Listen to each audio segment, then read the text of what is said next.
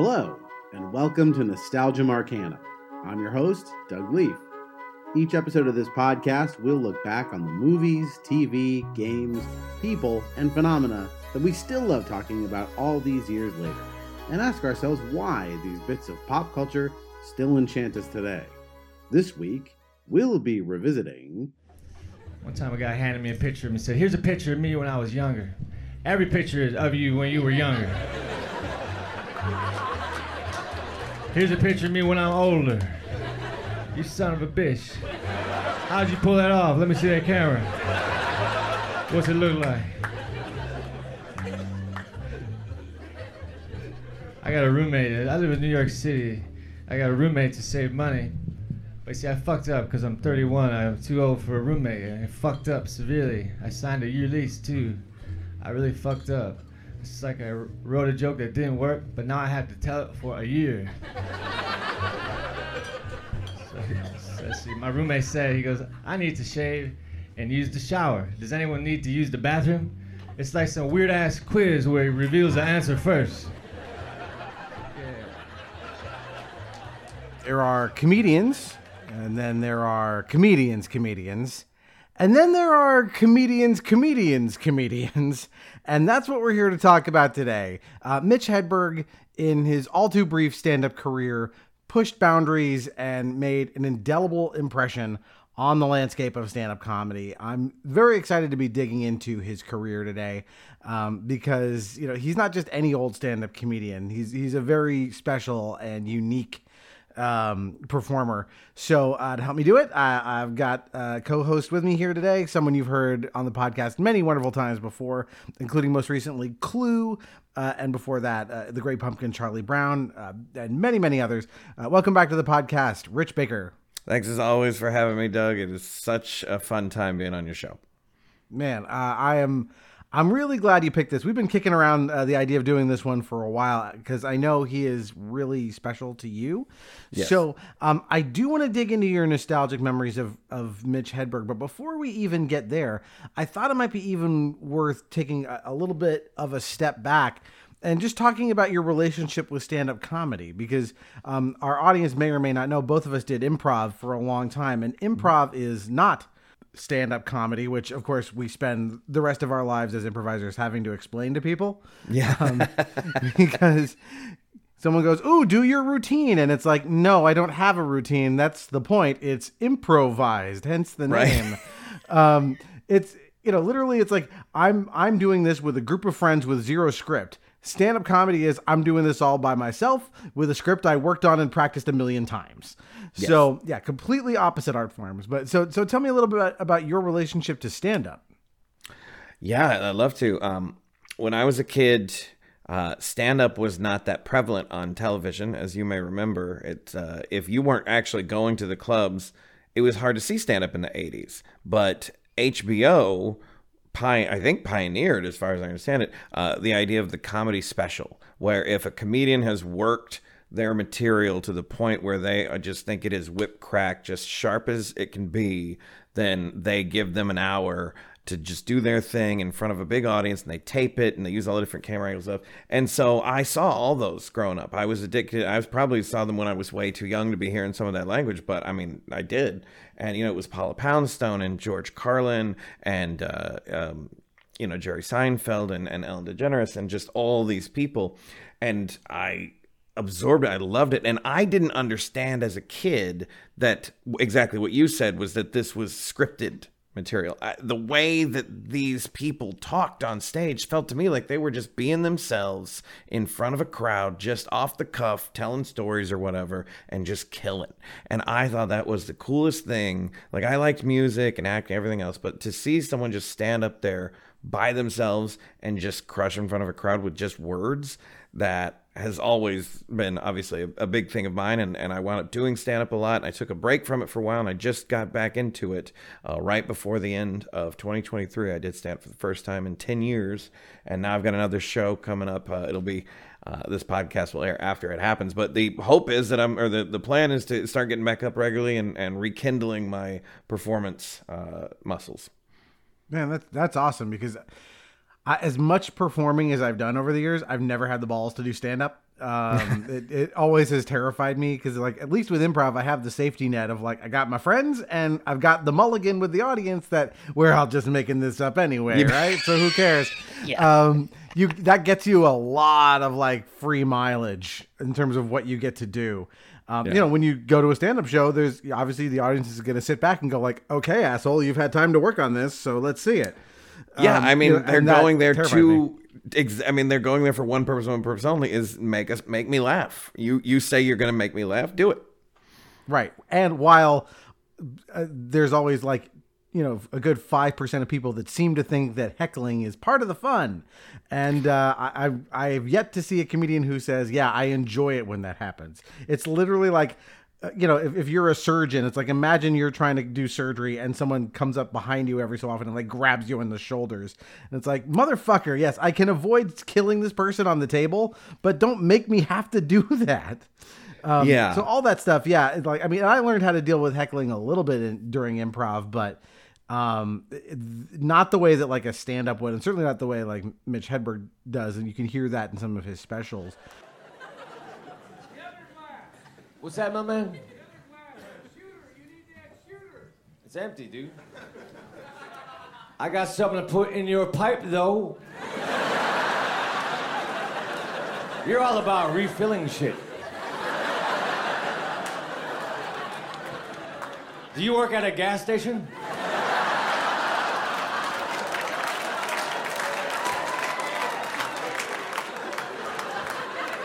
I'll take another one of these. What's your name, sir? What, Phil? Oh, I was gonna say Phil. That's perfect.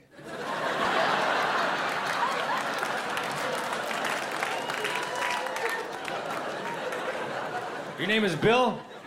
What? No, you're lying now. You're full of shit. You're a plumber. Well, let me get to the question then. What do you do for a living? I guess we're doing this backwards. All right, what's the next answer?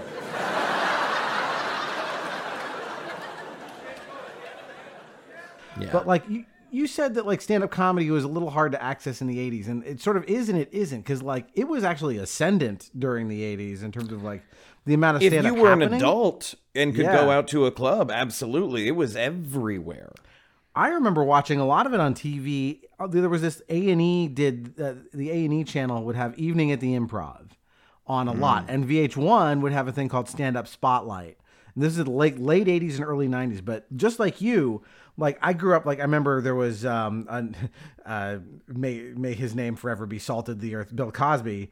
Yeah, Um, as but like he had a, tape. he had that special. Like I watched that a million times because unfortunately, being good at stand up comedy and not being a human garbage monster are not necessarily related. Uh, but it was a great stand up special, nevertheless. I watched that. I watched George Carlin. I remember some older stuff like Buddy Hackett.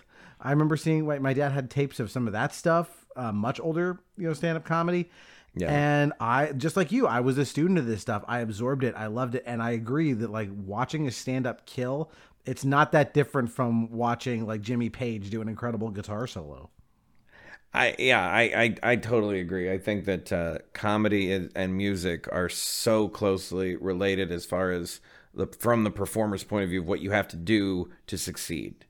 And uh, you know, just like you know, musicians write the music ahead of time; they know what they're going to play before they play it. Uh, unlike them, right? The audience theoretically doesn't know what the comedian's about to say and it's uh you know it's living on the edge and it's it's where the adrenaline is it's the com- comedic equivalent for me at least of jumping out of an airplane like oh man it's scary but it's worth it Yeah, and I think you know guys like you. Uh, you know, I've met so many people you know through improv over the years, uh, and even just doing this podcast, that like people who are really into comedy, I think in their bones like l- love to get under the hood of how jokes work um, you know, it's it's that understanding of like, oh, it's not. Yeah, I watched a Mel Brooks movie and it made me laugh. It's like, well, no, it's it's having that deeper understanding of the mechanics of why it works, and then obviously you have to have that understanding to be able to to do it yourself. And watching someone like Mitch Hedberg is really special, which is why I said, you know, he's the co- a comics, comics, comic.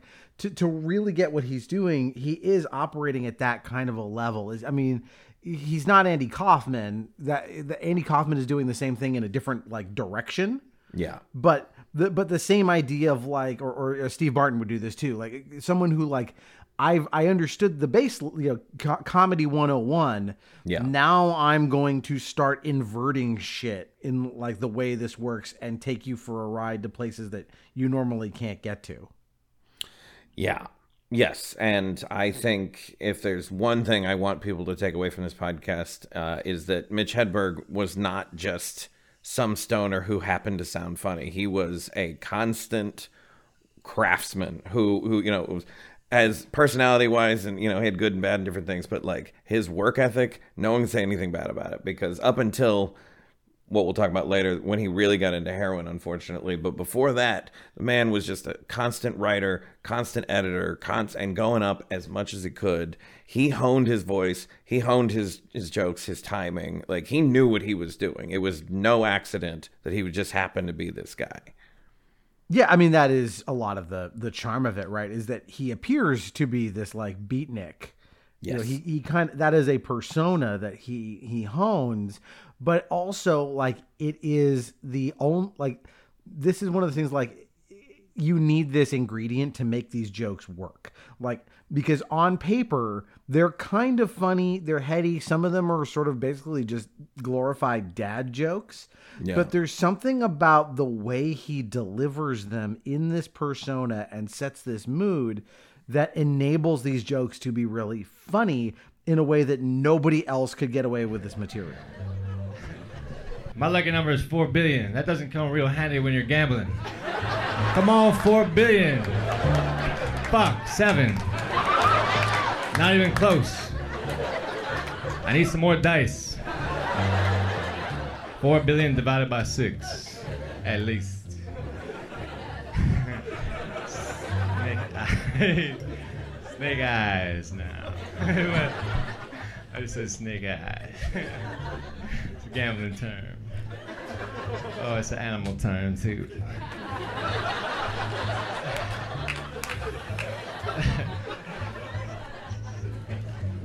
Popsicles are for the summer summertime.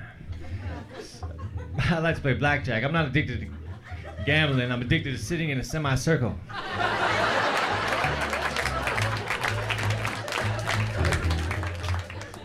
Hundred percent agreed. I think I think the key to his success was his musicality mixed with his sincerity. Uh, he delivers these jokes so sincerely, like he's just having a thought he wants to share with you. And there's something about that, you know, that as good as Stephen Wright was, as good as Rodney Dangerfield was, and several other one-liner comedians, uh, which is a huge craft in and of itself. I think Mitch Hedberg was able to do one-liners through a personality that was just the absolute like maximum combination of hilarious and engaging. Yeah, yeah. Again, we'll we'll get into sort of the details of some of this stuff, but like the the phrase "you had to be there" um, kind of comes to mind. It's it's this idea of like he he opens this window into this character that he is, and it, and there is sincere. It's not just like a put on. He's not you know Pee Wee Herman or something. He's not a, that much of a caricature, but there is No, this yeah. heightened a heightened persona that he lets you in that you know a lot of the joy of these jokes is like just the joy of observing how this person's mind works differently from pretty much every other person you've met um, so before before we get too far into that I'd, let, let's uh, let's get back to the main event which is rich how did you get into mitch hedberg tell me about your nostalgic memories of him When I was in film school, uh, I was on set. We were shooting some some video, whatever, and I heard the sound guy talking to the boom guy, and they were cracking up. And I'm working camera, and I'm looking over. I'm like, "What is so funny?" And so in between takes, I ran over there, and I'm like listening in. And the boom guy was an impressionist like you and I, and he was doing his impression of someone I'd never heard of at the moment, Mitch Hedberg, and he was doing some of the jokes from his first CD, Strategic Drill Grill Locations, and I, they were cracking up, and like even just hearing this guy's impression of Mitch Hedberg was making me laugh in very short increments between having to actually get the shot, you know, move the camera and go to work. And uh, I just remember, like, after the shoot, being like, Who was the guy you were talking about? And he goes, Oh, it's Mitch Hedberg. Like, his CD's real hard to find, but man, if you can find it, it's hilarious. And he burned me a copy. And uh, that's when I fell in love, like, right away. Yeah, I mean, this will click with you instantly. Um, you know, it's it's very clear what he's doing, and you just have to kind of settle in, um, settle in for it. I assume once that happened, I mean, did you ever get a chance to see him before he passed, or? Oh yes. Uh, so my I was dating a girl in college who was lived in Austin. We're in Fort Worth. That's about three hours away. And I found out he was coming to Austin that uh, the summer of 2003 and she lived there and i was like okay here's what i'm gonna do. I'm gonna drive down. I'm gonna take you to see this guy. Don't worry you've never heard of him. It doesn't matter. And we're gonna laugh our freaking faces off. And i we went to i don't even remember the name of the club but we went there and you know it was your standard club lineup. You got a host and then you got like a five minute guy and then like a feature guy and then and then eventually you get to your headliner who's supposed to do 45 minutes. Mitch takes the stage and i, I think the some of the comics that we formed were good, or I don't remember if any were terrible, but I don't remember like being like, oh god, that was awful, you know. So it was probably fine. So we weren't like a cold crowd, but we certainly weren't ready for what was about to happen. And Mitch Hedberg hit the stage, and just like just like a Jimmy Page hitting a perfect guitar solo, his timing was such that he would make us laugh. As soon as we started to be done laughing, he would make us laugh again, and he would just kept cracking the whip to where I my abs hurt. I couldn't breathe. I mean, I was the room was just the most energy I've ever felt in a room ever uh, in my life. And at 45 minute mark, he kind of looks up the back and goes, uh, "Am I the last show tonight?" And they're like, "Yeah." And he goes, "Great." I ain't stopping. And we cheered like crazy. And he went on for another like 25 minutes and just, again, never missed. Not once, and I've never again I've never seen anything like it before or since. Uh, but I've heard from other people who've seen him at that stage in his career that he had gotten to that point. That was right before the heroin really started, and but it was after he'd recorded two CDs and he was just on fire. Yeah, it's crazy to think he packed so much into so short a career because really he started coming to prominence in around, I don't know, 97 or so, and yeah. he passed away in 2005. Yeah. He recorded only three albums, and one of them was released posthumously. Yep. So uh, it's it's wild to think that he made such a mark in so short a time span, and for a guy who's like, I think a lot of comedians, you know, sense would cite as highly influential, Absolutely. still one of a kind. Like there are comedians who go out and do one-liners. I can think of places where you can see some influence of this, but no one's ever even come close to replicating it, and no one's ever really tried Mm-mm. because you can't. It, this is, you know, again, it's so unique to him and his talent that it, you know, it, it defies something like that. You couldn't have a Mitch cover band of a comedian. You know, it wouldn't work. Or someone trying to adopt that persona. It would ring false because this this thrives on the authenticity that he brings, and you can't fake that. I was gonna have my teeth whitened, but then I said, fuck that, I'll just get a tan instead.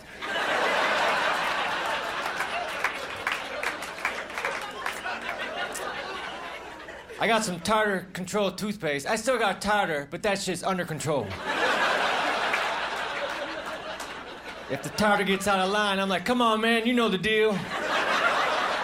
Fall in. You crazy ass tartar. I got so much tartar, I don't have to dip my fish sticks in shit. That's, that's actually kind of gross, you know? After that joke, I always clarify that I'm just joking. I don't know how much tartar I actually have. I believe it's the average amount.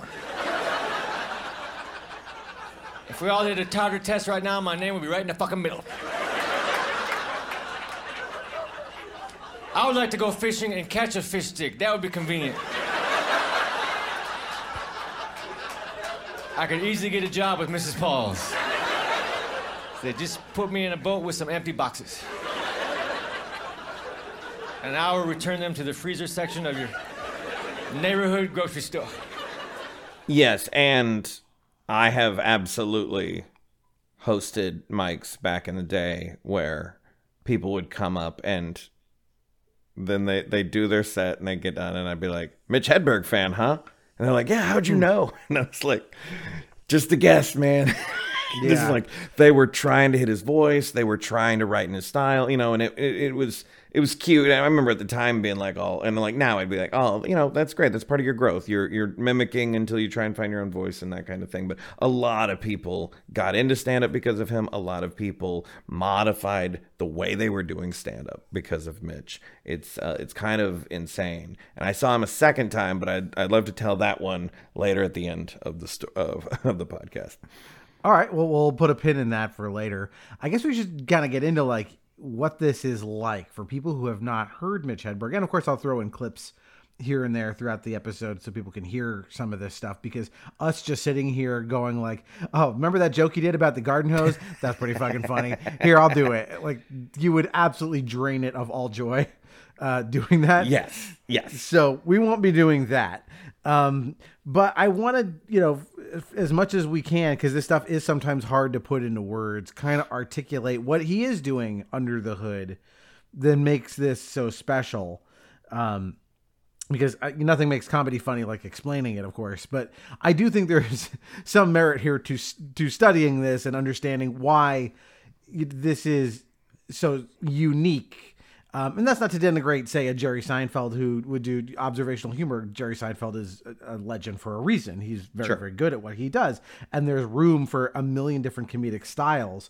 But this is one of these like unicorns that only just comes around every once in a while, like an Andy Kaufman, who I think is probably, I, I think, yeah, I would say Andy Kaufman and Steve Martin are the two comedians I would put up against him in terms of people who t- turn the format upside down and Yeah. inside out to do something new. Um, so if you like Andy Kaufman or Steve Martin, I think there's a lot to appreciate here. Definitely from a game changer point of view, absolutely. So, uh, just to kind of answer a little bit of your question, like one of the things he does, and he does many things, but one of them is he tries he crafts jokes with as few words as possible, and uh, usually a joke is a setup and a punchline, so at minimum it's two sentences. Um, but he has several jokes that are one sentence that manage to put a setup and a punchline in literally one, you know, before one period. And I've, I, I don't know if it's his shortest joke, but I couldn't find any other joke that I word counted just up for myself. So I didn't like, this isn't official or anything, but the shortest joke I found of his is a severed foot is the ultimate stocking stuffer. And It is eight Right. words long. it's a lot like a Far Side comic in that way. Like Gary Larson would do this stuff where he could uh, go back to our Far Side episode, but like you could put a simple visual thing.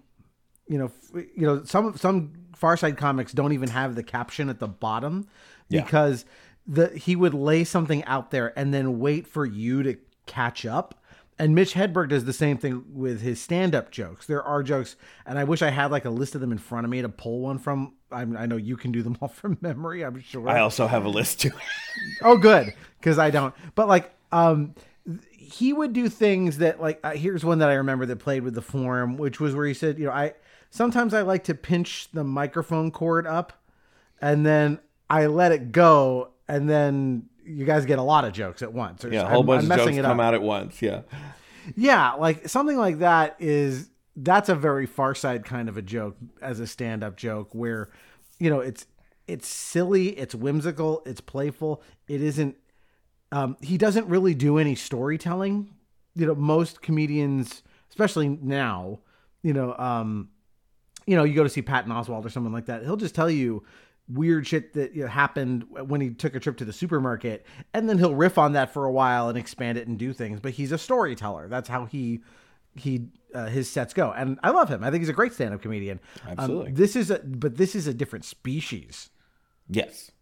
Yeah, and I, I, very few, if any, comics who are alive today would not agree with me in at least saying that Mitch was a force of nature, that he was like different from he stood out. You know, like we all get that. Like no no one's offended when they're like, no, I'm no Mitch Hedberg. Like nobody is offended about that. It's like saying, you know, back in the day that like, hey, I'm no Elvis. You know, it's like, of course, no one was Elvis but Elvis for a while. Right. Yeah. That, I mean, that tells you something about how other comedians viewed what he was doing because not every comedian can do this. And he's doing something that most comedians weren't doing uh, in the late 90s and early 2000s, and certainly not now, um, which is telling just jokes, right? Yeah. These are like self contained set up punchline jokes. They're devoid of context, they're not part of a, a narrative you know, at most there's a narrative that might extend over like two to three jokes, which is really just a way of like building to a bigger punchline. But basically, you know, you, th- this reminds me of something like you would used when you used to go see a stand-up comedian, and a guy like Buddy Hackett would come out and say like, you know, a guy walks into a drugstore, Yeah. right? Yeah. I'm just telling a joke. This didn't happen to me. I'm not trying to make it relatable. I'm just going to tell you something funny that happened. And I'm Yeah. not making an observation about life. Like it's it, this is a uh, like almost like a mathematical equation. It is a piece of comedy just floating in a void. Yeah. My fake plants died because I did not pretend to water them.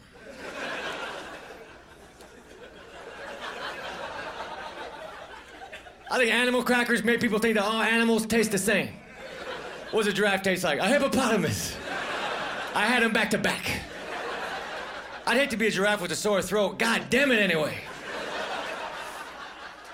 and he managed to get that style with this persona uh, in a way that just hit like like it never been hit before.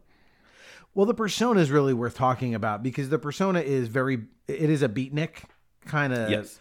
persona like even the, that first album has like a stand-up bass just behind the entire album Yep. like it was you know um it, it has more in common i think with something like lenny bruce for another you know uh you know giant of stand-up comedy gone too soon um i think you can draw a lot of parallels between uh between mitch hedberg and lenny bruce Sure.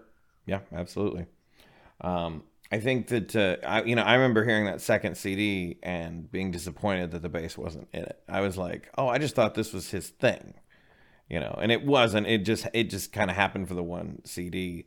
But uh, you know, be, having only heard that one at the time, I was like, oh, this guy takes a bassist with him everywhere he goes. Like, how cool is that? No, that's not what happened.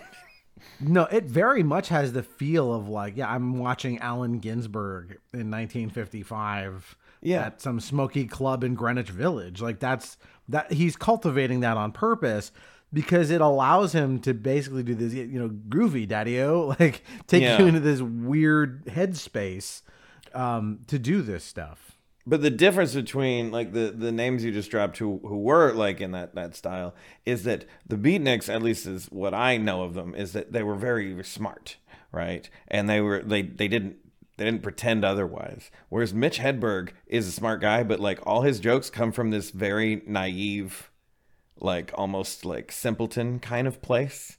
Like he believes things that are you know that are absurd and whatnot, but like he's so genuine with it that like you think he's just this nice idiot who thinks these things. You know he's not, but like it's so good you don't care.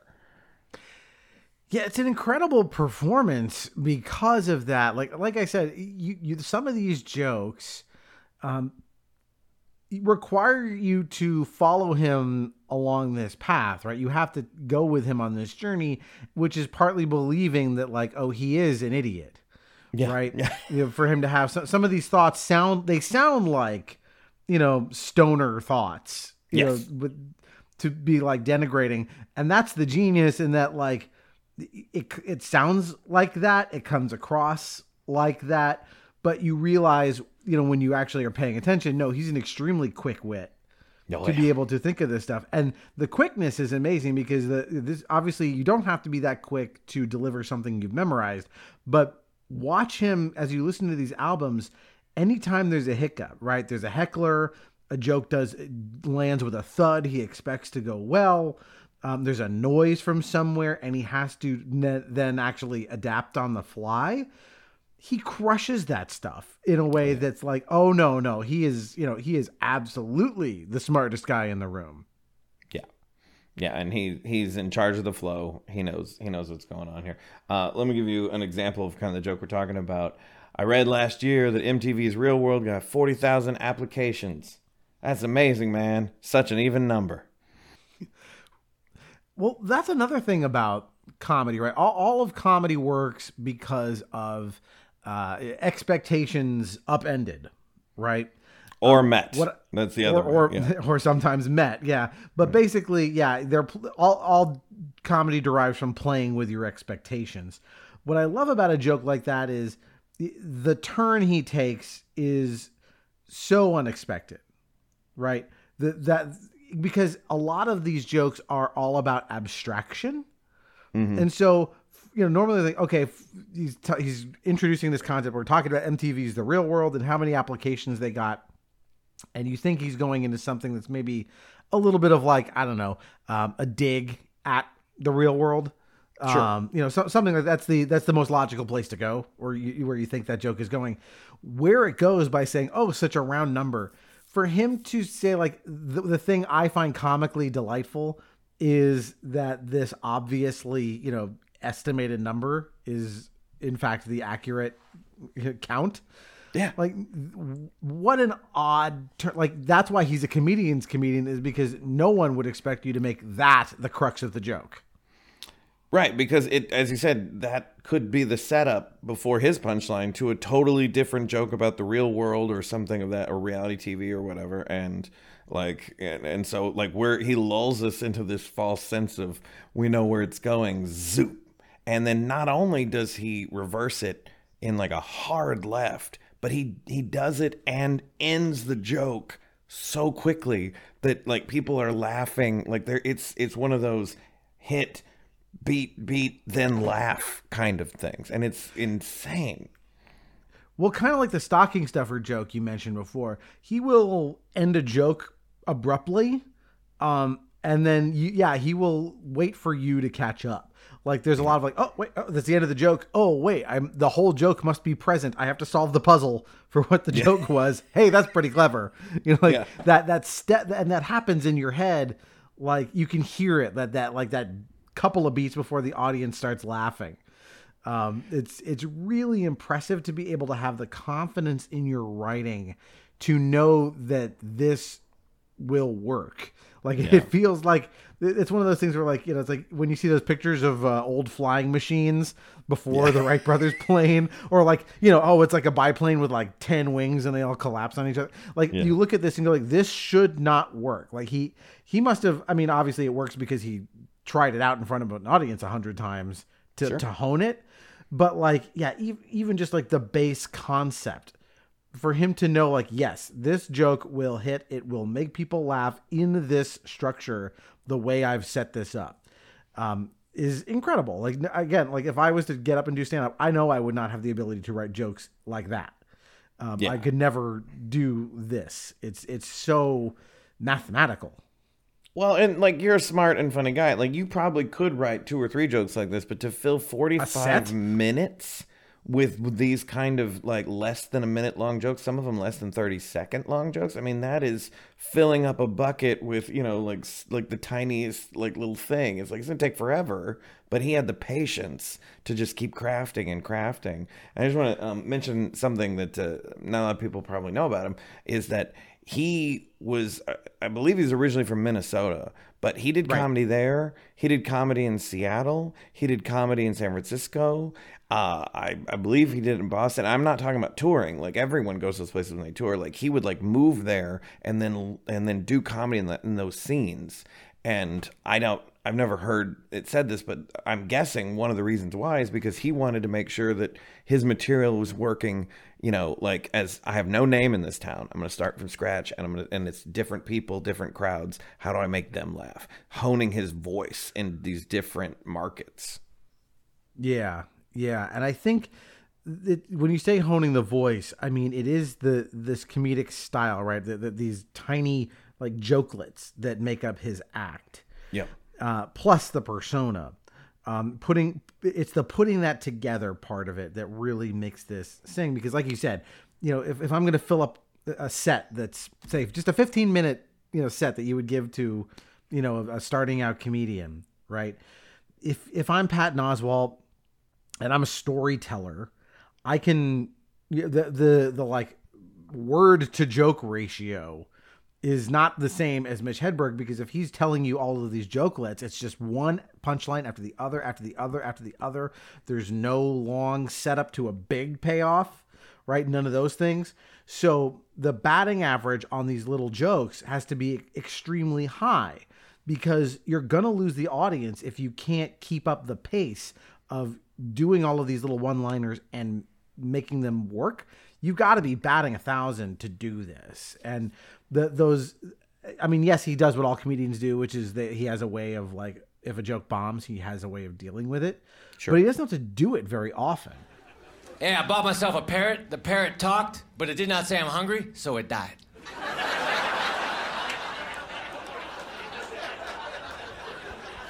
I get a cold sore, I hate to say it. Minnesota, but in a cold sore, I put Carmex on it because Carmex is supposed to alleviate cold sores. I don't know if it does help, but it will make them shiny and more noticeable. it's like cold sore highlighter. Maybe they could come up with an arrow that heals cold sores. I fucking hate arrows, man. They try to tell me which direction to go. It's like, fuck you, I ain't going that way. Line with two thirds of a triangle on the end. Imagine being killed by a bow and arrow. That would suck. An arrow killed you, they would never solve the crime. Look at that dead guy. Let's go that way.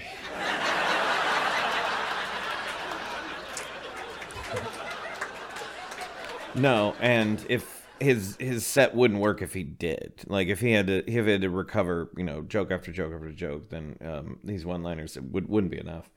Um, and you know, there's a clip you can find on YouTube of him from 1995 and his voice is very much like a 1.0 of what we know it from you know his his albums. And uh his whole he even has a couple of jokes that are verbatim the same that he still he'll do later. But what's funny is almost all of his jokes involve him doing something some kind of criminal activity. And uh, i'm thinking like oh his he started out with a like a criminal persona. Like he was like i'm the i'm the guy who i'm the petty theft kind of guy which is very interesting uh, because he's not at all that. Like he like the only illegal things he really talks about doing is doing drugs, but he never talks about like stealing from people or hurting people or anything like that. And so it's very interesting to think about like how his he had okay, this persona is not working for me. How do I take the good stuff from it and then kind of do something different? Yeah, yeah.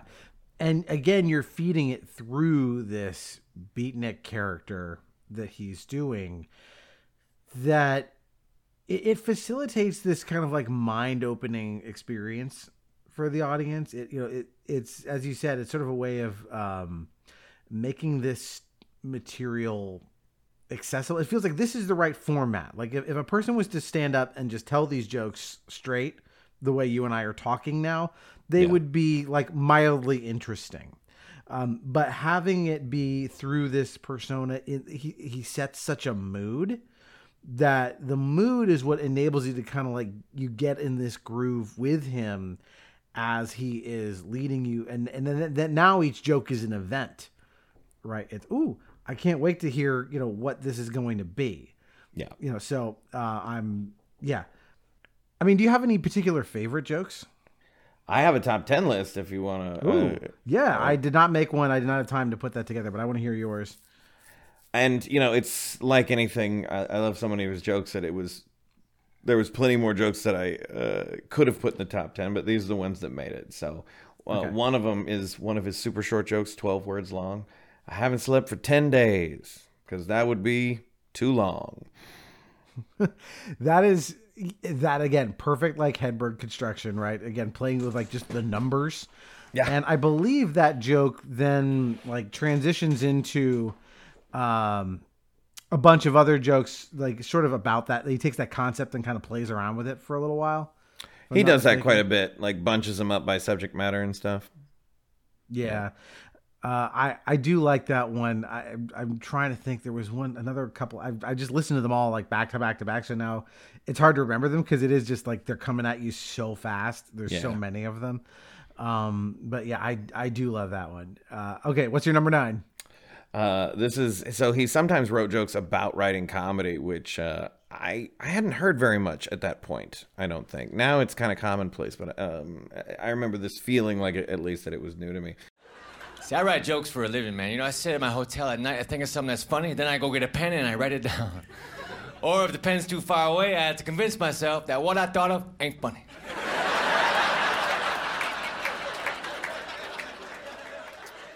Yeah, I, I remember hearing that one earlier today. I I think uh, you know again he kind of gives off this persona that like I'm an idiot, just sort of babbling up here, and so this like slacker vibe goes Yeah. with that joke of like, uh, yeah, I'm I'm not putting a lot of effort into this. Or you know that that whole thing, which again, obviously it's fake because writing this stuff takes immense effort and precision. Um, but I, yeah, that's a perfect example of one of those jokes where he is using the the slacker beatnik persona to sell, you know, a very simple and funny concept of yeah, I, I have to give up on a joke because I don't want to reach for the pen. Yeah, and uh, yeah, he he definitely like he'll call himself lazy a lot, and he might have actually believed he was, but I mean he wasn't. Just even like you can't be lazy and do what he did. But uh, as someone who always thinks that I'm never doing enough, I, I can I can see where like it wouldn't matter if he was writing a thousand jokes a day, he'd be like, oh, I'm not doing enough. Like that's how we're wired. Yeah, yeah, great choice. Uh, okay, you're number eight. I don't have a girlfriend. I just know a girl who would get really mad if she heard me say that. I like that one. Yeah, Um, a, he doesn't really do relationship humor. Um, it, it it's an interest. Yeah, it's an interesting kind of uh, thing for him to sort of mostly spend time on minutia, um, and not interpersonal things. He never talks about. Uh, he, he almost never even mentions his family. Um, you know, things like that. There was like one joke where he was joking about how, uh, you know, my dad would, I'd rub it in my dad's face.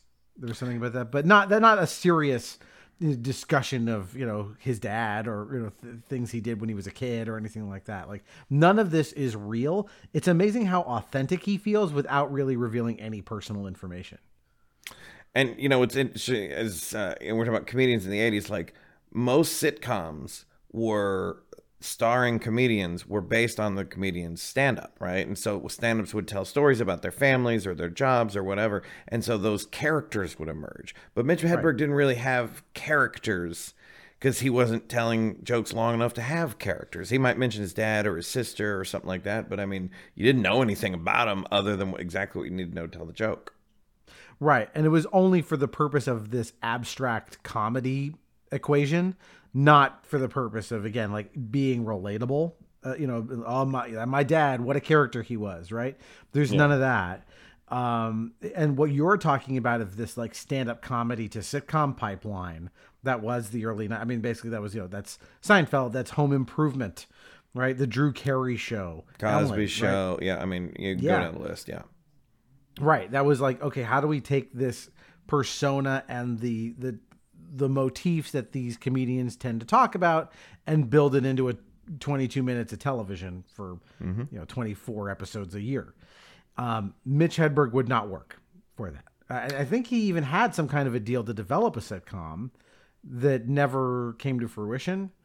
Um, I remember seeing something about that, but I couldn't even imagine what that would look like.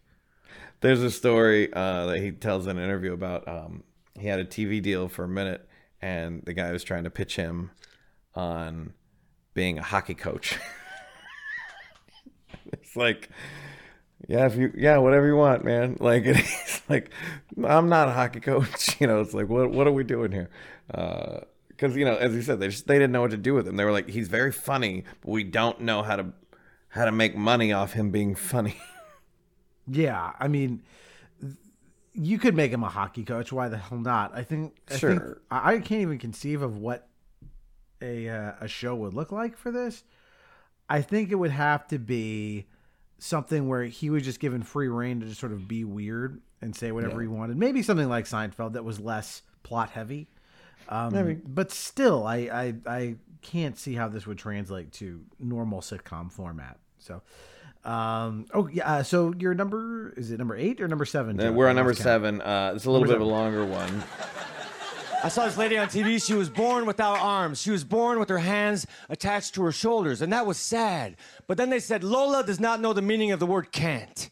And that to me was actually kind of worse in a way. You know, not only does she not have arms, but she doesn't understand simple contractions. this is again like you can see like the how the the sausage gets made here like you look at just the last few jokes we talked about right this one um is very similar to the the you know the 40,000 people at the real world thing right it's i'm Yeah. the the turn i'm taking is nowhere near the turn you expect which is now it's a punctuation joke Yeah. um, you know, th- this really, th- uh, this joke in particular sounds a lot to me like a Steve Martin joke. Um, Yeah. You know, the way he would do some of his stand up and just like, um, I, I can't think of a specific Steve Martin joke as we sit here, but like that kind of, it's, it's hard to call it anti comedy. Um, anti comedy is kind of a, a different animal, um, but it's close to anti comedy. Yeah. There was uh, there's one Steve Martin joke where uh, he's he talks about getting pussy and and people do this and he goes, "Ah, I was talking about her cat. That cat was the best lay I've ever had. You know, and it was just like that kind of thing where it's like, oh, he he doesn't mean this. Oh, he means this. You know, kind of uh, f- focusing on a different part of the, the joke. he would do that a lot. Yeah, he would he would he would kind of flip the thing and then flip it back to exactly where you thought it was, and he was great at that. Um, all right, your number six, Mitch Hedberg joke. My manager's cool. He gets concerned. He says, Mitch, don't use liquor as a crutch. I can't use liquor as a crutch because a crutch helps me walk. I, you know, it's funny. I, I almost got ahead of him there, and I thought it was about to be like, well, the bottle doesn't is too small to be used as a crutch. You know, some something some version of that. Yeah. um, you know, but I I love this. Um, there are a fair number of jokes like this too. These like substance abuse related jokes. That could, there was another one. Uh, I was trying to remember. Um, he was joking about pot, I think, and I can't remember what the He's got he's got a lot. yeah. He's got like- uh, my FedEx dealer, my FedEx uh, driver does doesn't he's a drug dealer and he doesn't know it. You know. That kind of thing. Yeah, definitely uh, a few jokes here and there about the effects of drugs and alcohol. That Yeah. you know those increase in frequency. Unfortunately, as uh, his career went on. Um, all right, yeah, number five. this might be the most quoted joke that I've heard from other comedians quoting it. My friend asked me if I wanted a frozen banana. I said no, but I want a regular banana later. So yeah. What can you even say about a joke like that, right? I mean, it I don't know. it's interesting that you know he he obviously the the the math is okay. Things that are frozen, I can eat later, right? That's the that is the what's going on under the hood of it. But to th- it's not just that he thought of that; it's the it is the delivery you just gave, the right? So yeah. Like, So yeah, yeah, so here's here's some jazz to go with your joke. Yeah. And I mean, he knew the little things, the little jazz notes that he could hit in a given moment, and was like, "Oh, I need you to laugh a little more here, sweeten it." Ding. and that's the stuff that really makes this sing i think because again we can talk about these jokes but that that extra little bit of english he puts on it with that jazz persona takes these you know very what are actually very cerebral jokes Yeah. and makes them like more of a like a comedy gut punch that it hits harder you know like this this is why like something like the far side is more dry because as great as it is it's not being delivered to you this way it's much more sedate and this is almost like what if i took that off the page and made it like you know musical in some Yeah. way You know what's funny is I, you know, I'm a fan of The Far Side and Mitch Hedberg forever, and I never, until you said it, put them together. Of like, he is absolutely the stand-up version of Far Side, like a hundred percent. yeah i i think the more that i listen to him and the more that i read those two it, it seems to me that they are they're vibrating on the same frequency even though they're in completely different mediums Yeah. so Yeah. number four right, number four. I wanted to buy a candle holder, but the store didn't have one. So I got a cake.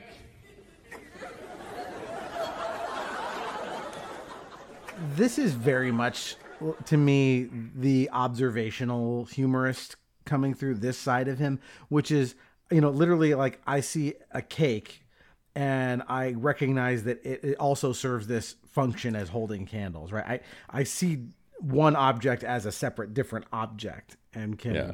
put that into fu- there's a lot of mitch hedberg jokes that do things like that Yeah, absolutely. Uh, number three. This one's again slightly longer, but not much. I was walking by a dry cleaner at 3 a.m. and the sign said, Sorry, we're closed. You don't have to be sorry. It's 3 a.m. and you're a dry cleaner. it would be ridiculous for me to expect you to be open. I'm not gonna walk in at 10 and say, Hey man, I walked by at 3. You guys were closed. Somebody owes me an apology.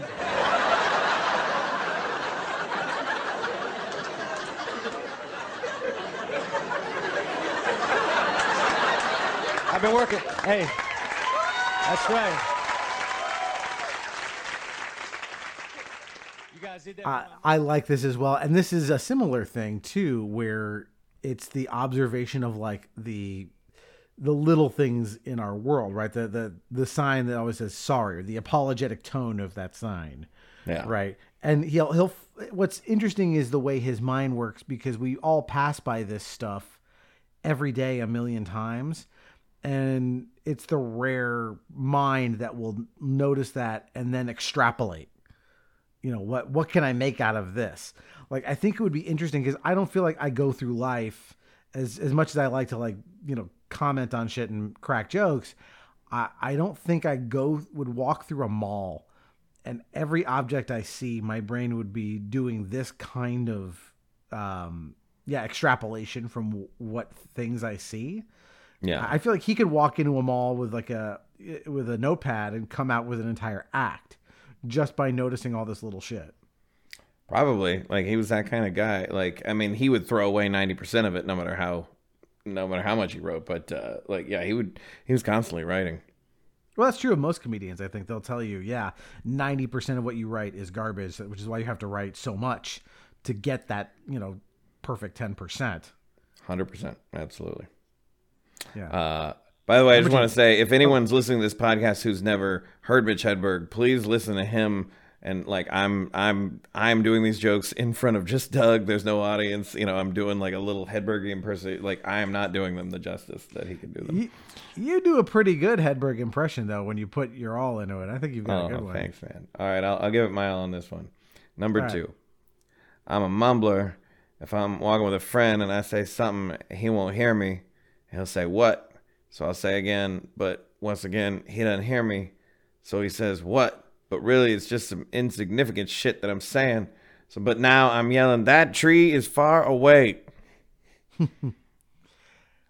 I've had this interchange with my wife more times than I can count. Some version of you know, you know, of like, you know, what I you know I said something. It was minor. It, it got missed, and then it's like, "Well, what did you say? I'm like. I, do I need to repeat this? It was so minor. And then, why aren't you repeating it? Now it becomes bigger and bigger until you're like, yeah, I literally said nothing, which is why I said something like never mind in the first place. Yeah, right. yeah, that relatability helps because even if you don't see the world like Mitch, you can see how he sees the world. that's the key, right? Is that like your mind doesn't have to work this way, but he leaves you all of the like the breadcrumbs you need to follow him through these jokes. And that's I think the delight. Again, you feel like when you're exploring these jokes, you are exploring the inner workings of a mind that's very different from your own, and that's a lot of the delight. I think of just going like, "Oh man, I wish my brain worked this way. I wish I could make the connections that he makes." Uh, so with that, tell me your number one. Uh, it's one of his shorter jokes. It's 13 words long, and I just like to preface it by saying it is also tragic because while it is one of his funniest jokes, it is also the reason why we know why we don't know what else he could have given us. Uh, I used to do drugs. I still do, but I used to too.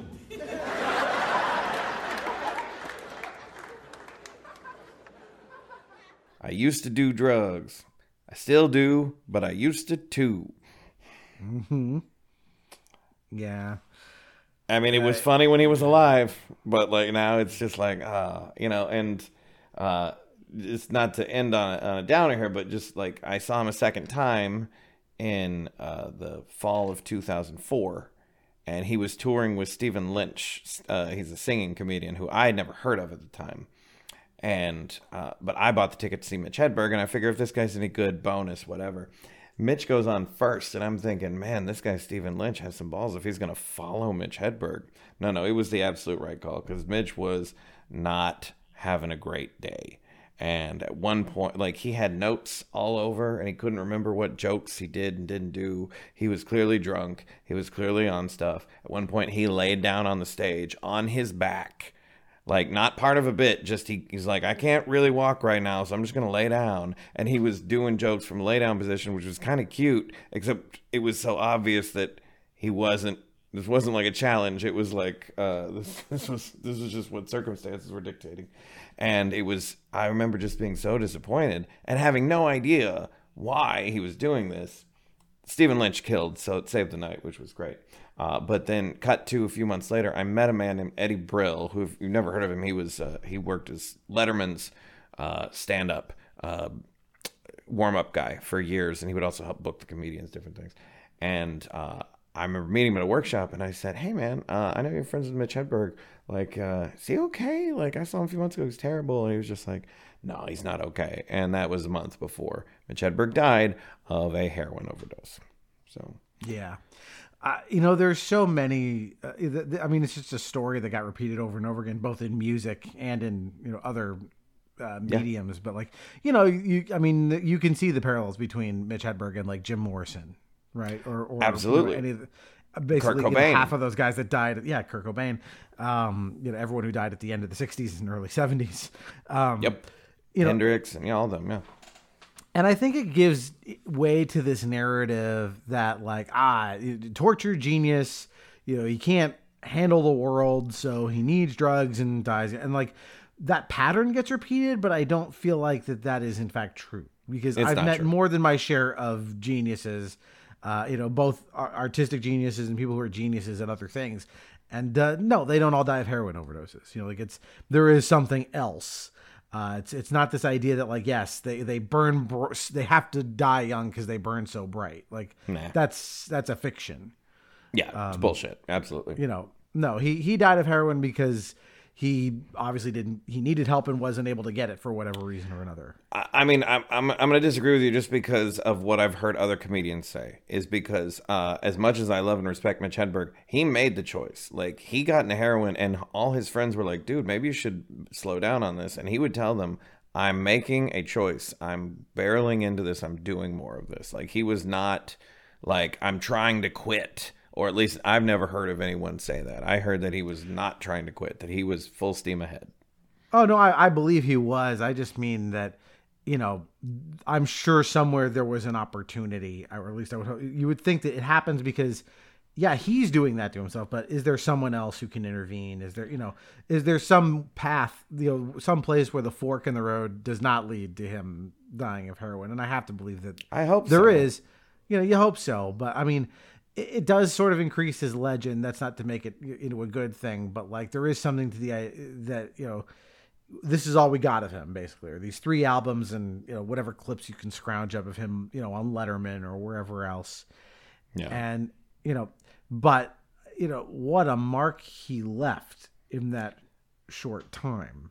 That's that's the the way i want to end this podcast is like yes he had a short career uh you know he was he never got his full HBO special. He had a half hour comedy special and, and a number of TV appearances, three albums, and a number of tours, uh, and not not much else. He made a movie that's unwatchably bad. Don't go watch it. It's called Los Enchiladas. Don't. It's it's terrible. It's definitely someone learning how to be a filmmaker, and and they're not there yet. Uh, and but despite all that, I I will still quote him to people who I know know his work, if I hear about someone who likes comedy who hasn't heard of Mitch Hedberg, i will like send them a YouTube clip or something because I'm like, I honestly think if you like comedy, you should you should listen to him because he's probably going to make you laugh because he figured out how to make everyone laugh. I've yet to see a person, you know, listen to a Mitch Hedberg thing and not be at least impressed, even if it's not their cup of tea. Yeah. At least not come away with the idea of like this guy is doing shit that is on another level. Yeah. You know, whether it connects with you or not, that's subjective. But like, you can't ignore what a genius he was, and you know, I, I what when someone like this comes along in a medium, whether it's a film director or a musician or a singer or you know just just a, a you know a luminary, someone who is tapped into something that the rest of us mortals wish we could tap into. Um, you want to be along for that ride. You want to get a chance to experience the world from a perspective that is truly new. And Mitch Hedberg gave us that. Yeah. Yeah, and thanks to the recordings uh, on YouTube and uh, and wherever you get your audio or whatever, like we'll always have that contribution, and it will probably be relevant for quite some time. Is there anyone who you've seen lately as a stand-up comedian who you think you know obviously isn't doing what Mitch did but embodies something about his spirit or you know yeah again you know having this kind of maybe different take on things? Yeah, um, there's there's I think there's a lot of good comics out there who are doing you know different stuff and experimental stuff, which I love how much is happening in the world of comedy. And you know the audience is so splintered now that you can really do your own thing. There's a Finnish comedian named Ismo, one name I Z M O, and he has some very hilarious observations of like what it's like to be a Finnish man in the United States and he builds on this absurdity in a sincere way. Different voice than Hedberg, but I can see how I assume he was probably inspired by Hedberg, not in any way of like infringement, but in just like a like, oh man, he helped. He probably helped you find this voice. Yeah, I, the one I would cite is a comedian I've been into for a while. Uh, someone I found uh, he, he did he was on one of these like stand up competition shows like where that's where he first got his start. I think it was I what it was called. Um, Last Comic Standing. That's what it was Mm-hmm. called. He was on Last Comic Standing. Uh, Gary Gulman, who Oh, he's great. um, yeah, he he does a lot with observation. That is again not always. He does some very personal stuff, and he is a storyteller. But he also does this highly abstracted shit, kind of like what Mitch Hedberg would do, maybe in a longer format. But he does that, and again, a lot of it depends on his unique cadence. He's extraordinarily precise with the way he delivers, like word by word. Um, so I feel like that has a little bit of Mitch's spirit in it, the way he does that. Um, so I would recommend people go seek that out. In fact, I think he just has a new special on HBO very recently, um, which is great. Um, so, uh, so yeah, I would, he's, I would he's seek had a out. few that you that are worth checking out. Absolutely. Yeah, he's wonderful. And if you don't know who he is, uh, you have seen him if you saw Joker, uh, because he is the comedian working the club when Joaquin Phoenix goes to watch a comedian. That's the comedian he's watching. That's Gary. I've never seen the movie. I'll have to check it out. Yeah, uh, it's a, it's the feel good movie of the year. I'll shout out one more quick comedian. Uh, her name is Tina Friml. I think it's how it's pronounced. F R I M L. Uh, you sounded like you were about to say like this this Tina Fey. Have you ever heard of her? this up and comer. She's this up and comer. Uh, but uh, Tina Friml, she has cerebral palsy, and uh, she so she, you know, part of like her literal speaking voice is different cadence than than most of us. So she just leans into it, and she uses. Uh, her voice in the most funny way, in a commanding way, in a very like smart kind of way, and I don't know if she was influenced by Mitch Hedberg or not. She's kind of young, but uh, definitely like when I watch her, I I think of Mitch. That reminds me of uh, there's another comedian. uh, I think his name is Josh Blue, who also has cerebral palsy. Yeah, and he's great. similar thing where you know he is a great comedian, and he you know he can't obviously he can't help his condition, and so what you do as a good comedian or, or performer is yeah I'm I, this is the authentic me, right? Because I, j- the thing that worked about Mitch is that he somehow managed to be both this heightened you know, weird abstract character and incredibly authentic at the same time. If you're not authentic as a comedian, the audience will immediately smell that and you're done. Like you have to have the audience has to like believe in what you're saying. Uh, and that is hard to fake. Um, you know, so you know, you you have to just be yourself, and the audience will like you a whole lot more. So, A million um, percent. yeah. Um, Rich, we're, we're coming here to the end. So, you know, we've sort of talked about it a lot, but what do you, what is it you think about Mitch Hedberg's work that, you know, endures? You know, because I think he's up there on the Mount Rushmore with, you know, Richard Pryor and George Carlin and, you know, Robin Williams, like these like stand up comedians where you just go like, this guy did something unique and special that will be celebrated forever. I have a list of songs that I need to put on if I feel like I gotta cry. I, so I'll just put on certain songs and like it will make me cry. And then I have a list of uh, YouTube videos that I'm like I need to laugh. And there's some Monty Python on there, and there's some movie scenes and some different things. But Mitch Hedberg is on there more than anything else because even though I've heard these jokes hundreds of times at this point, I will still laugh every time I listen to them. And it just he's he created material, he created, you know, these recordings that will always put me in a good mood. Every time. Yeah, I think for me it's the innovation. Um, I, you know, because you know, you and I have both spent a lot of time performing, and when you when you do that, when you're the kind of person that we are, you know, we just we we watch all the comedy we can get our hands on. You you dissect it. You tend to see the code in the matrix as you watch it, um, which allows you to you can still appreciate it, but it does you know there, there is a little bit of like ah, I wish I didn't know all of the how all of this the uh, magic trick was done. Um, with something like this, even when you understand, you know, the mathematics going on under each joke, which we've talked about tonight, you know, like it just with just a handful of them, it never stops being impressive.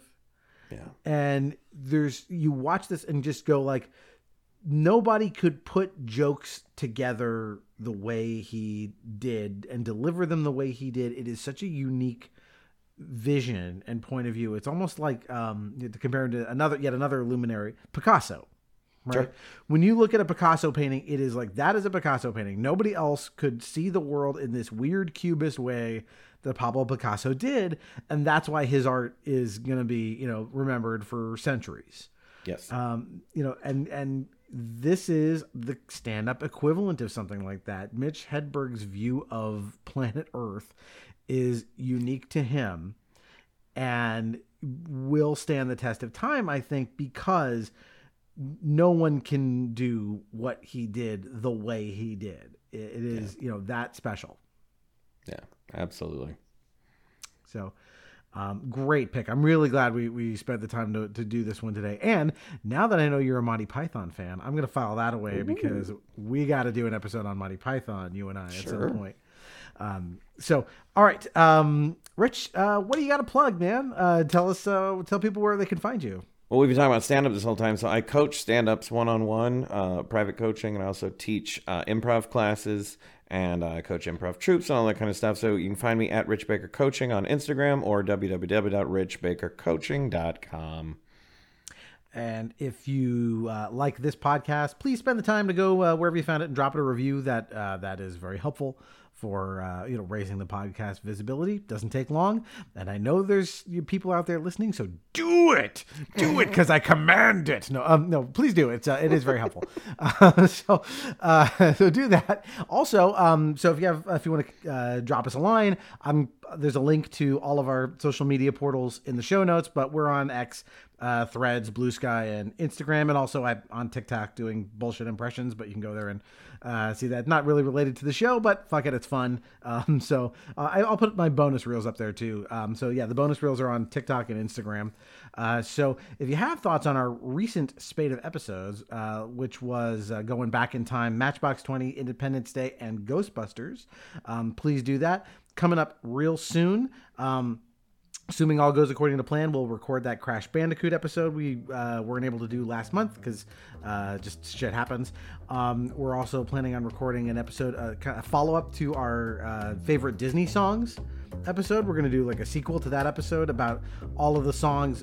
The first batch was all about songs from the 61 animated classic films. This is uh, our favorite songs from every Disney thing outside of that list of films. So the theme parks, uh, stuff from the Disney Channel, uh, live action movies, right? If you're wondering like why didn't they put a Mary Poppins song in there? That's why. Uh, we're, that'll it may show up now. Um, so we're going to do that. Uh, and I believe we've also got one uh, in the works on Spaceballs. So lots of fun stuff coming down the pipeline. Um, so keep an eye out for that stuff. And um, yeah, that'll do it for this episode. Rich, thanks again for stopping by, as always. Thanks so much for having me, as always. All right. Uh, and so until next time, that is one more entry in the Nostalgium Arcanum.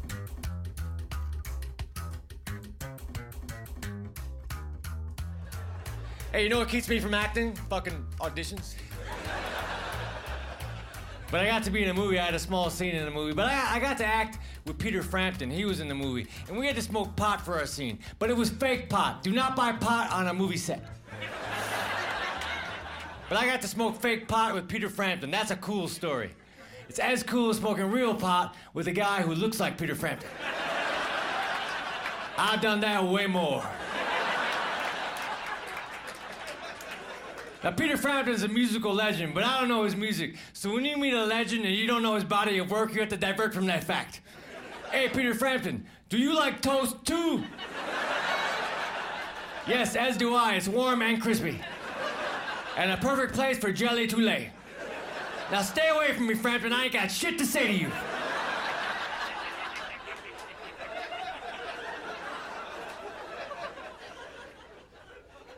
You know, I'm sick of following my dreams, man. I'm just gonna ask where they're going and hook up with them later.